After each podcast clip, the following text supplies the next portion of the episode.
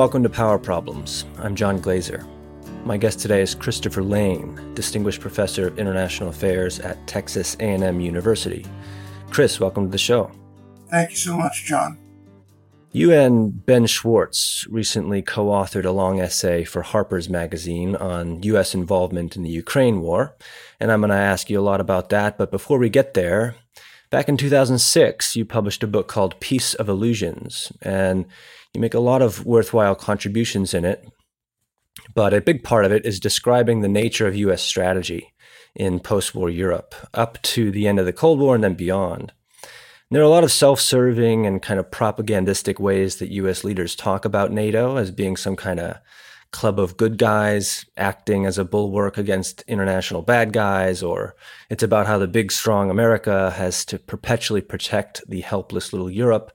But at one point, you make a, a slightly different case. Uh, you write that Washington, quote, used NATO to foreclose the possibility that the West European states would renationalize their security policies. What did you mean by that? What I meant was that American policymakers during World War II, as the war was going on, sort of thought long and hard about the kind of post World War II international order they wanted to see. And one of the things they wanted to avoid, in fact, one American policymaker said, Europe is a, uh, a, a broken down trap and we're not going to rebuild that. We want a different kind of Europe after World War II. We don't want to make the mistakes that we made after World War I. And the primary mistake that American policymakers thought was that an Europe composed of rival great powers was always going to be a quote unquote fire trap where geopolitical competition would raise the possibility of conflict. And American policymakers said, well, that drew us into World War One, that drew us into World War Two. We don't want to have it happen again.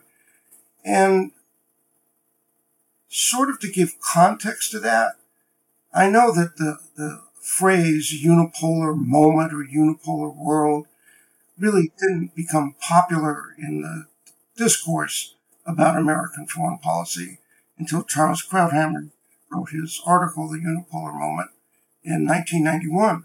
But in fact, American policymakers, even as World War II was going on, did have a very definite vision of a unipolar world in which the U.S. would be the only great power. Now, obviously, after the World War II ended, the Soviet Union got in the way of that.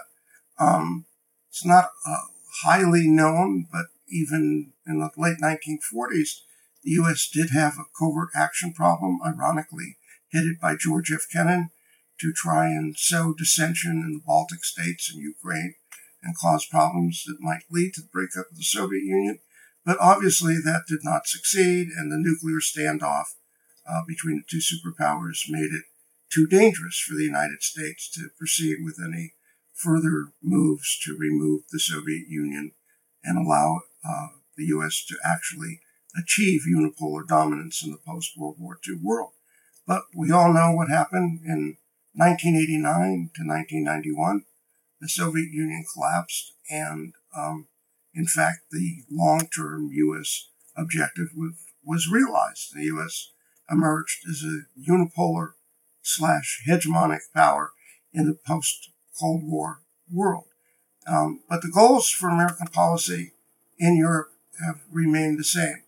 You know, the Europeans on several occasions, the British in the late 40s, the French um, and the West Germans under de Gaulle and Adenauer, uh, the European Union um, in the 1990s with its policy to create a common security policy, made a number of attempts to try and create, well, what President, French President Macron talks about these days as a strategically autonomous Europe. And every time Europe has taken a step in that direction of strategic autonomy, the U.S. has responded very hard to squash those attempts. The U.S. does not want Europe to be an independent or any Europe want Europe as a collectivity or any independent European power like France or Germany to to be strategically autonomous from the United States. So you mentioned how every time European countries start to try to push for some kind of strategic autonomy, the United States kind of quashes those efforts. On the other hand, there's always kind of constant verbal encouragement uh, to to um, gain more responsibility for their own security. So how do you? I mean, th- there's sort of different signals being sent here, right? You know, NATO um, is a multilateral alliance, and in theory, it requires unanimous consent to make any major move. But the truth is that when it comes to geopolitical issues, the U.S. is the dominant member of NATO. Uh, for example, the chain of command runs from the Supreme Allied Commander in Europe, who has always been an American, through the Pentagon to the President of the United States. So Europeans don't really have um, a, a, role in the actual chain of command. Um, and the U.S., if you look at, the, for example, the way NATO forces were deployed during the Cold War, now, there was still a lot of residual fear of resurgence of German power. Uh, but at the same time, West Germany and its troops were needed as a counterbalance um, to the Soviet army. Um, so we needed West Germany rearmed. But if you look at the way the German troops were de- deployed, they were deployed in, in a checkerboard fashion. There would be a, a German division or corps and flanked on either side by troops from, from another NATO member. There was never um, any what we would call an army or army group distinctly deployed under German command. So you know, the fear of German power, um, fear of France becoming a leader of a strategically autonomous Europe. United States fought long and hard, ultimately unsuccessfully, but did fight long and hard to prevent France from developing its own independent uh, nuclear forces. So uh, the United States wants to keep Europe as a strategic appendage to American power rather than having Europe emerge as an independent power on its own, or again, to use French President Macron's phrase, um, strategically autonomous. And actually, one of the, the best books on this was written, I believe, in 1966 by then Harvard professor Henry Kissinger. It's called The Troubled Partnership, a title which I think uh, applies not only back in the 60s, but many times even today to relations between the United States and the NATO members in Europe. But what Kissinger said is that American policy was sort of caught in, in an ambiguity with respect to its policy for Europe. So, you know, American policymakers, as we well know, have complained long and hard, almost since the ink was dry on the North Atlantic Treaty in 1949, about the lack of equitable burden sharing. This was one of President Trump's main complaints that the Europeans don't do enough for their own defense. But ironically, every time the Europeans have tried to do, in Washington's eyes, quote unquote, too much for their own defense. The United States has cracked down hard. And the truth is, the United States likes Europe to be dependent on us for its defense. Um, that gives America enormous power. And it also shows that NATO was not primarily intended as a counterweight to the Soviet Union. It had two other functions. One was to keep peace between the West Europeans, particularly between the French and the West Germans, so that Europe could flourish economically. And because of our economic ties with Europe, the American economy would benefit. And also to prevent, again, this idea that Europe could emerge as a geopolitically independent entity in uh, international politics. So, you know, we, we talk a lot about these things, but we, you know, we may complain that the Europeans don't do enough. But whenever they try to do too much, we bring them up uh, cold. We just don't do not want an independent militarily independent Europe. So, one of the main points that you and Ben try to make in that Harper's essay is that, among other things, NATO expansion presented Moscow with a, a threat uh, that it could use to justify uh, uh, invading Ukraine, and and um, but you discuss a number of uh, grievances on the Russian side, and one of them that I don't think enough uh, Americans really know about or talk about is the U.S. meddling in Russian elections in the mid '90s, and how this was a kind of exacerbating factor in the U.S. rivalry. Can you explain that episode for us? Well, this would be uh, during the the Clinton administration um, and also uh, during the Obama administration. Um, the United States sponsors or gives assistance to a lot of what would be called civil society groups, not just we're not just doing it in Russia, but we've done it throughout East, Eastern Europe um, to promote our agenda. And it's pretty clear what the American agenda has been really since 1945 is to spread democracy because we believe that um, the so-called democratic peace theory is valid, which it actually is not. Policymakers believe it's valid, and what is the democratic peace theory? It is that democracies don't fight other democracies. So by democratizing uh, Russia, uh, the, we we hold out the idea that a democratic Russia would not have ever invaded Ukraine, for example. So um, we have to ask ourselves what what is the real objective of the U.S. in this current conflict? And now there's no smoking gun. There may be someday when we go into the archives, but when the war began in uh, February of uh, 2022, there were a lot of stories in newspapers quoting not just U.S. officials but senior European officials that suggested pretty strongly that the real goal was to achieve regime change and remove Putin from power. And you see sort of the subtle evidence of this all the time in the way American policymakers and the American media talk about this war. It's all it's Vladimir Putin's war. It's all Vladimir Putin. Nobody ever talks about Russia as a state, Russia with a history, with a political culture, with a sense of its own role and place in international politics. It's all Putin, and you know, demonizing Putin may be gratifying psychologically to American policymakers, but it really misses the problem. And the problem is that there are very few people in the Russian elites, even from people who are still liberals to people who are ultra nationalists, that believe that NATO expansion to the borders of Russia is in Russia's interest. And I, I, like to joke these days and say that if you went uh, to the corridors of the foreign policy establishment in Washington, both people actually in office and people in the influential think tanks, you would find that their maps don't reflect uh, the labeling of Russia anymore. It's now Putania.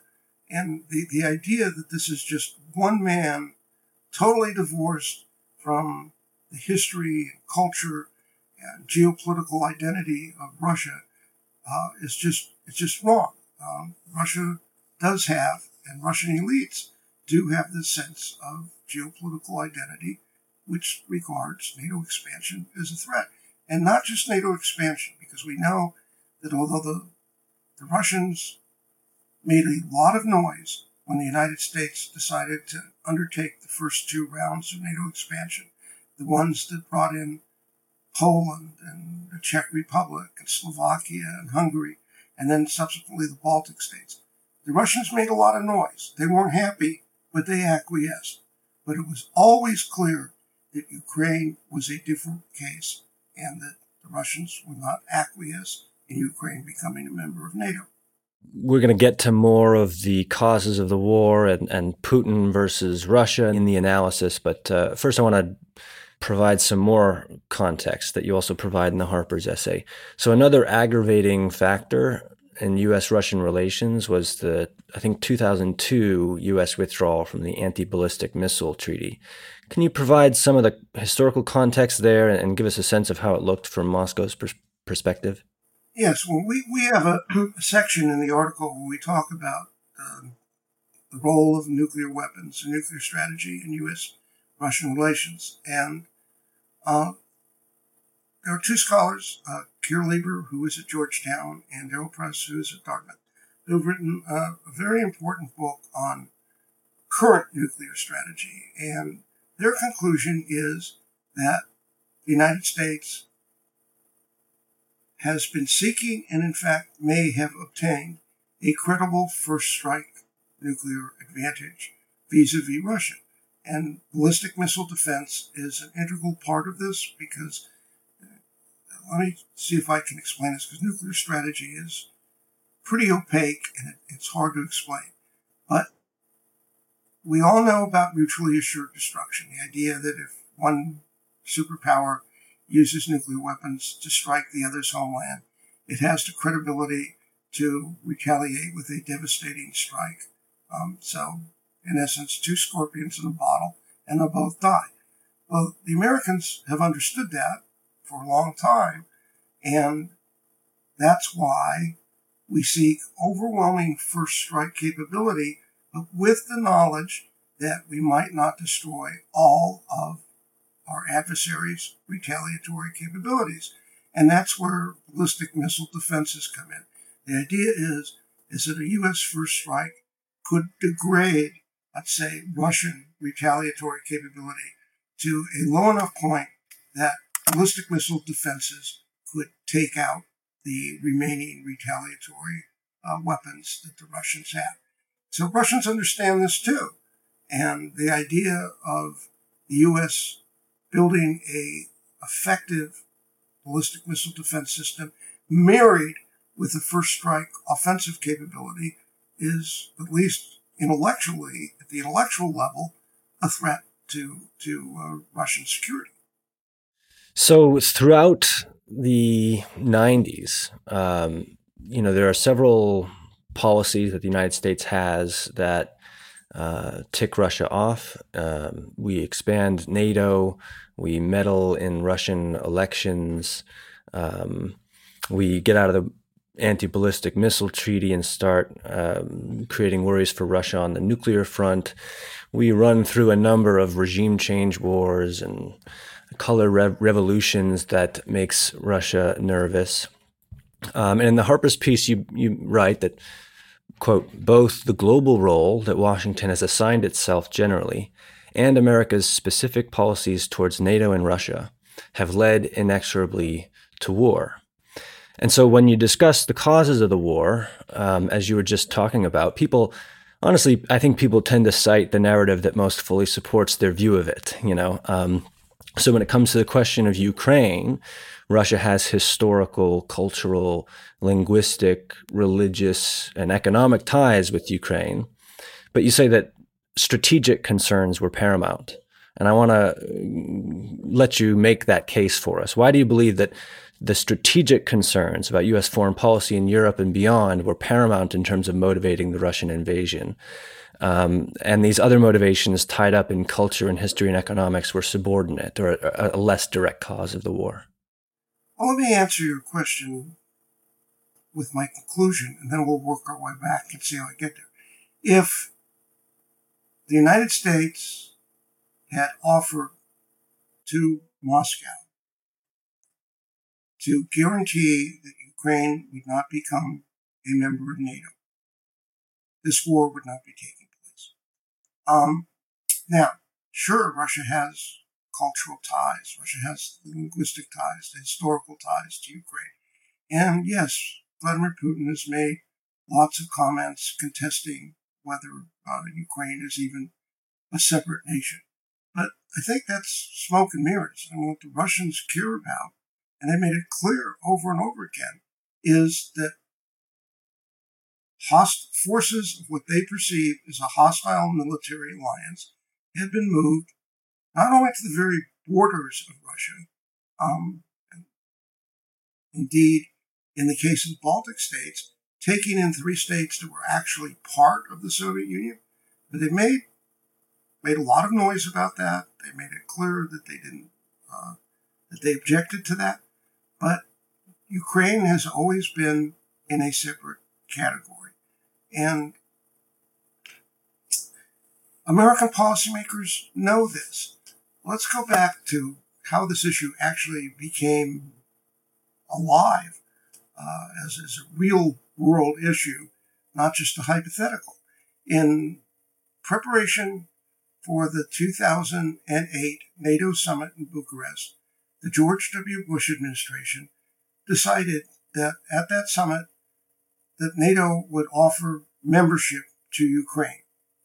Now, during the debates inside the administration before the Bucharest summit, the then U.S. ambassador to Russia, William Burns, who's now director of the Central Intelligence Agency, sent a memo to, sent a memo to Secretary of State Condoleezza Rice, and he said, and I believe it's a direct quote, that offering NATO membership to Ukraine would cross, quote, the reddest of Russia's red lines. So American policymakers understood that Ukraine NATO expansion was never going to get people in the Kremlin to stand up and clap and say, oh, this is great. But they accepted it. They accepted it in other places. They did not accept it with respect to Ukraine for lots of reasons. Look, I think Americans are sort of naive about this. I, I think a better way of, of approaching this is let's ask what would happen in a hypothetical situation that China and Mexico signed a military alliance agreement and that Chinese troops and weapons were deployed uh, along the Rio Grande River. Now, what would the reaction in the United States be? The Russians could say, oh, we're just protecting Mexico, our ally. I don't think that would be the reaction in the United States. The reaction in the United States would be to see another great power intruding on America's sphere of influence as a threat. And you know, this isn't a hypothetical. We have enough real world experiences to know. World War One, the event that probably gave the decisive push to American uh, intervention in the war was the so-called Zimmermann telegram, which was sent by the German foreign minister of the same name to the government of Mexico. It was intercepted by British intelligence and delivered to the White House. And in that telegram, the German foreign minister offered to form a military alliance with Mexico if Mexico would join um, uh, Germany in World War One and that if Germany won the war, it would give back certain territories which the United States had taken from Mexico after the war between the U.S. and Mexico in 1846 to 48. Um, American public and elite opinion were outraged when the Zimmermann telegram became public. Look at the Cuban Missile Crisis. The Russians tried to establish a military outpost 90 miles from the coast of Florida and we know how the U.S. responded to that. So why do we think that Russia as a great power would respond any differently with respect to the extension of American and Western power to an area that, uh, that Russia historically has regarded as at least part of its sphere of influence, if not if not more. So I think that, that American policymakers are disingen- disingenuous when they talk about the origins of the current war between Russia and Ukraine. I mean, just this morning, I can't remember which paper it was in, um, probably in the New York Times, but I reading about uh, a story about the war. And the story, as so many of them do, resort to the phrase Russia's unprovoked, quote unquote, unprovoked aggression against Ukraine. Well, look, there's no question that Vladimir Putin gave the order in February last year to launch the invasion of Ukraine.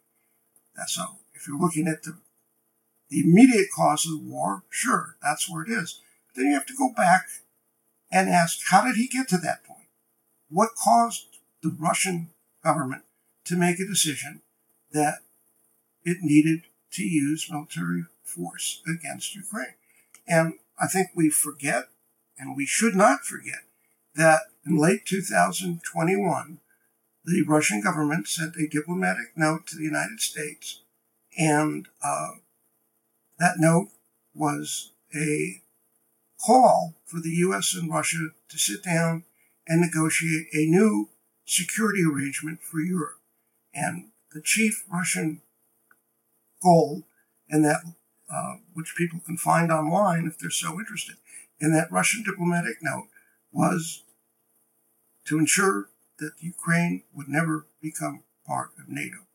And the U.S. just brushed that aside. And we can go even further back, you know, to um, 1997. George F. Kennan, uh, who most people, I think, rightly consider to be the foremost U.S. expert on Russia during the second half of the 20th century, uh, wrote an op-ed piece in the New York Times. It was published, I believe, in February 1997, uh, while the uh, push for the first round of NATO expansion was underway. And Kennan warned very eloquently that expanding NATO would have very serious and deleterious effects on U.S. Russian relations. Now, he did not specifically deal with Ukraine in that op ed in 1997, because I don't believe that anyone in the foreign policy establishment was actively thinking about pushing NATO expansion to Ukraine at that point. Uh, but Kennan was right that NATO expansion really poisoned post Cold War relations between the U.S. and Russia. And again, I want to just point out that American policymakers like William Burns um, understood in 2008 that extending an invitation for um, NATO to uh, admit Ukraine as a member was going to be a serious disrupting force in U.S. Russian relations. And the, the outcome of that Bucharest summit was the French and the German governments were both aghast at the idea that the U.S. was promoting uh, the idea of Ukrainian membership in NATO, and they blocked that.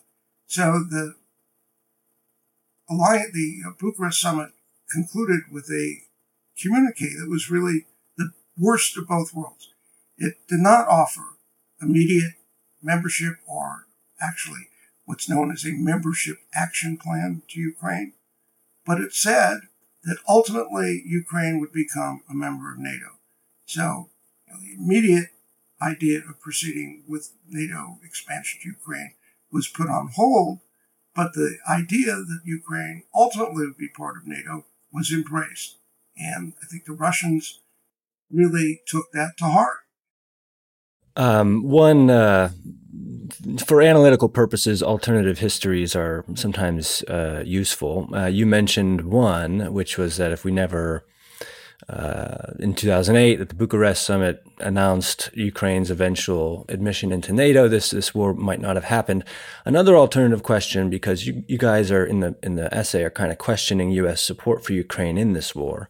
Another alternative history question is what would the war look like if the United States had kind of stayed out of it or merely provided roughly what other countries are providing? Um, how would the war look, do you think? That's a difficult question. Uh, answering, you know, hypotheticals is always difficult, John. But I think we can take a stab at it. Um, I don't think the Russians were likely to conquer Ukraine. I mean, we know what happened even before Ukraine was getting this vast infusion of training and intelligence and advanced weapons from NATO. And the Russian offensive, which was designed to take Kiev in a lightning strike, failed before NATO could really step up its its assistance to um, to the Ukrainians. We know that in March of 2022, possibly because of Turkish diplomacy, that there actually were discussions uh, to end the war. Uh, and President Zelensky at the time, in February and March, made a public statement to the effect that Ukraine was willing to end the war and accept that it not become a member of NATO and that it have it would have neutral status. Um, the Russians, I think, understood, or they should have understood, that their defeat in front of Kiev in, in uh, February and March revealed a lot of shortcomings in Russian military power. I don't know how many people remember this, but it really is quite astounding to recall the stories about this 60 mile long column of Russian troops, and tanks, and artillery, and supply trucks that got backed up outside of Kiev.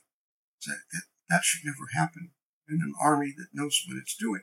So I think a lot of Russian military shortcomings were um, revealed.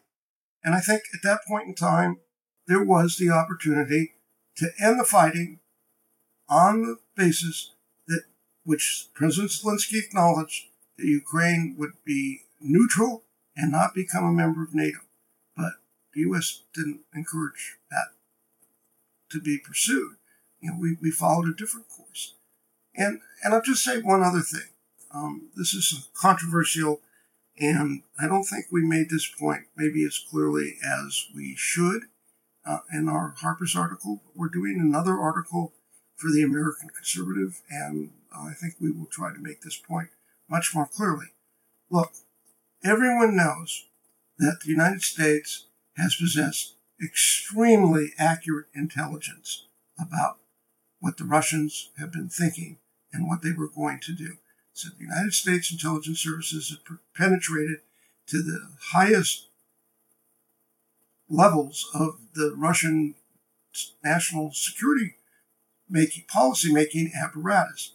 Now, we can go back and see President Biden on the uh, during the run up to the Russian invasion. He warned that the invasion was coming. He warned Russia not to do it. We knew what they were going to do and when they were going to do it. And we also knew why they were going to do it. And that's because the United States did not respond to the Russian diplomatic note in late 2021, uh, calling for discussions about a new security architecture for Europe that, as part of that architecture, would explicitly exclude Ukrainian membership in NATO. So, you know, is there a smoking gun? You know, I used to be a lawyer, and I know that very very seldom is there a case where there's a smoking gun. Most cases, what you have is circumstantial evidence and inference. But we do know, we do know, it's been published in press reports going back to uh, the months leading up to the war. The U.S. has had extremely accurate intelligence. We knew the Russian invasion was coming.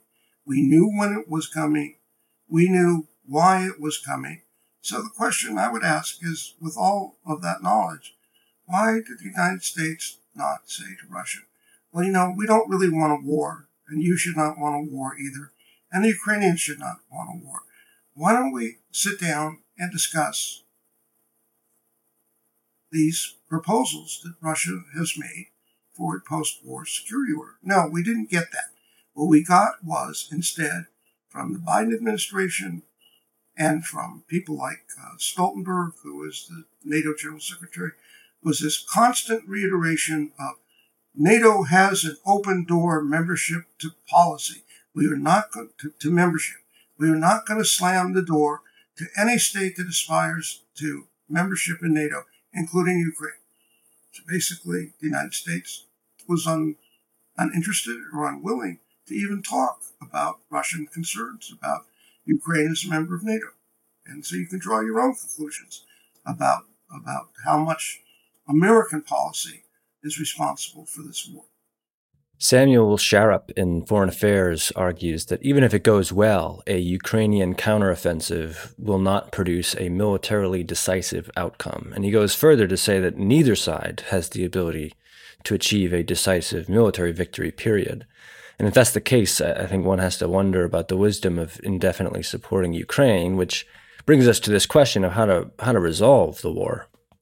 It doesn't look like it's going to be won by one side having a superior military or by pushing the front line a little east or a little west.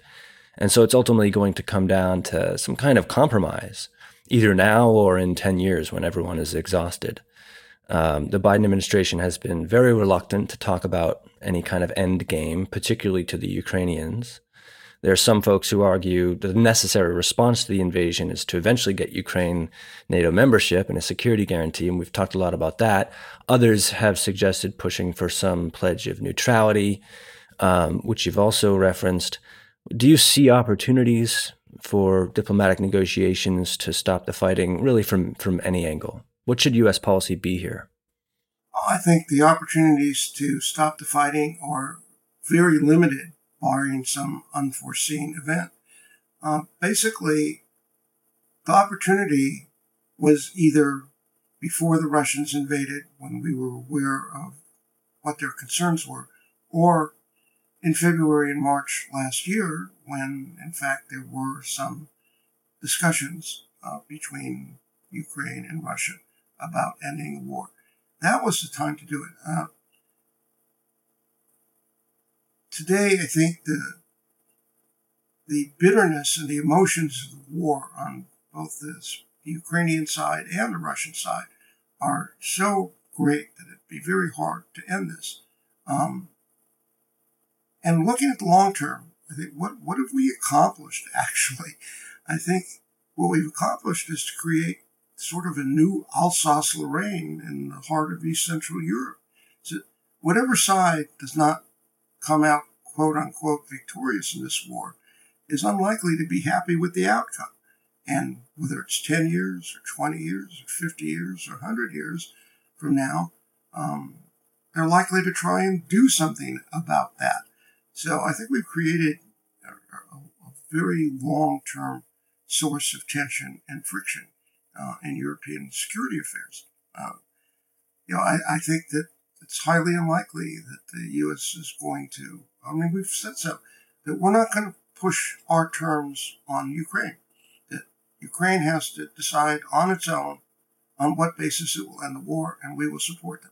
Well, we know what Ukrainians' basis for ending the war is now. It's, as President Zelensky and his foreign minister said, every inch of Ukrainian territory occupied by Russia must be returned to Ukraine. And that includes Crimea, which is historically Russian, predominantly Russian speakers, and uh, a source of you know, significant importance to the Russians, uh, not just strategically, but culturally and historically. So if that's if that's the only way to sit down and negotiate a peace settlement, the Russians are never going to agree to that. Um, and I don't know whether Zelensky is uh, serious or whether he's just stating maximalist demands now with the idea that they'll negotiate later. But, but, um, there's supposed to be a presidential election in Ukraine in 2024. And given the domestic political discourse in Ukraine about Ukrainian war aims, I think if Zelensky actually entered into a quote peace agreement unquote that did not re- result in the return of all of Ukraine's territory, I think the best case scenario for him would be that he would not get reelected. And I can imagine worst case scenarios for him. So I just don't see that uh, that there's a lot of flexibility. I don't think the Russians will ever give up their claim to Crimea. So you have these right now these two states that have mutually exclusive aims in the war.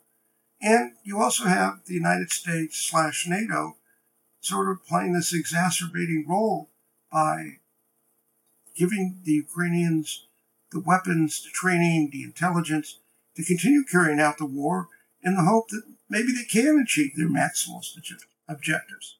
Well, if we can't move to negotiate peace, I guess policymakers are largely left with managing the risks of, of escalation. Uh, you and Ben wrote that, with the exception of the Cuban, Cuban Missile Crisis, uh, the risks of catastrophic and potentially nuclear escalation between the US and Russia is greater than at any point in history. Um, how do you think about escalation here, and, and particularly the nuclear factor? Well, we discussed this in our article, and I think it's a fair statement to say that uh, Ben and I are extremely concerned about the risks of escalation. And let's just go back to, uh, I believe it was uh, today is Thursday. I think it was Tuesday's New York Times had a front page article about the Biden administration's thinking about this exact issue, the risk of escalation. We know that at certain points during the war, um, the Ukrainians have made a, a case to be given more advanced weaponry, whether it was HIMARS, whether it's uh, more tanks, uh, whether now it's F 16s. And at every juncture, the Biden administration hesitated because they were worried about this same issue. It's like, how far can we go in giving Ukraine more advanced weaponry before we hit a Russian red line that uh, provokes Russian escalation? Um, now, you know, the Russians have have not escalated to the best of our knowledge to this point. Um, and so they've sort of, it appears, acquiesced in most of these uh, decisions by the US and NATO to give more advanced weapons to Ukraine. But nobody knows how far that can go before we do, in fact, hit a Russian red line. And this New York Times article was very interesting because it, it portrayed a Biden administration that has decided that when Vladimir Putin and the Kremlin threatened certain responses in certain responses to NATO's provision of advanced weaponry to Ukraine. He never did anything. He's made these threats a number of times. He's never done anything to back them up. And so the conclusion of the Biden administration is that the risks of escalation are actually very low and that should not be a factor now in influencing our decisions about what kinds of weapons we give to Ukraine, what kinds of uh, outcomes in a war we support that are favorable to Ukraine. Now, one caveat, as I already discussed, it's been pretty clear in this war that the U.S. has had extremely good intelligence about Russian decision making. So it's possible, though it was not indicated in this New York Times piece, that maybe this conclusion on the part of the Biden administration, the Russians are just bluffing. We shouldn't worry about escalation. Let's just keep giving the Ukrainians more and more and help them, quote unquote, win the war. And American policymakers now talk openly about helping Ukraine, quote unquote, win the war. Now, if if we know because we have intelligence sources with the information that the Russians are not going to escalate, that there are, in fact, no red lines that would provoke a response from them. Well, I guess we can afford to be complacent. But unless we have extremely high confidence in high grade intelligence that points in that direction, this idea that the, seems to now have taken hold in the minds of the Biden administration that the United States can keep upping the ante in this war without provoking any kind of escalation from the Russians, I think that's dangerous. I think that's very dangerous.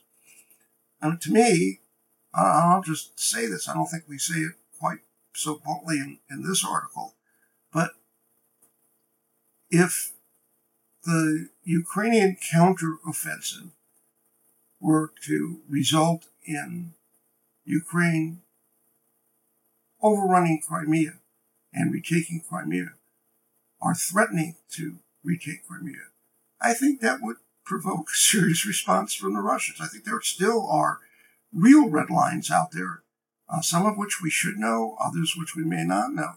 But you've got two nuclear armed great powers, the US and Russia, uh, and fighting a proxy war against one another. And we just don't know where that line is drawn that if it's crossed will lead to the kind of escalation that nobody in their right mind should want to see. Christopher Layne, thank you very much for joining us today. Thank you very much for asking me, John.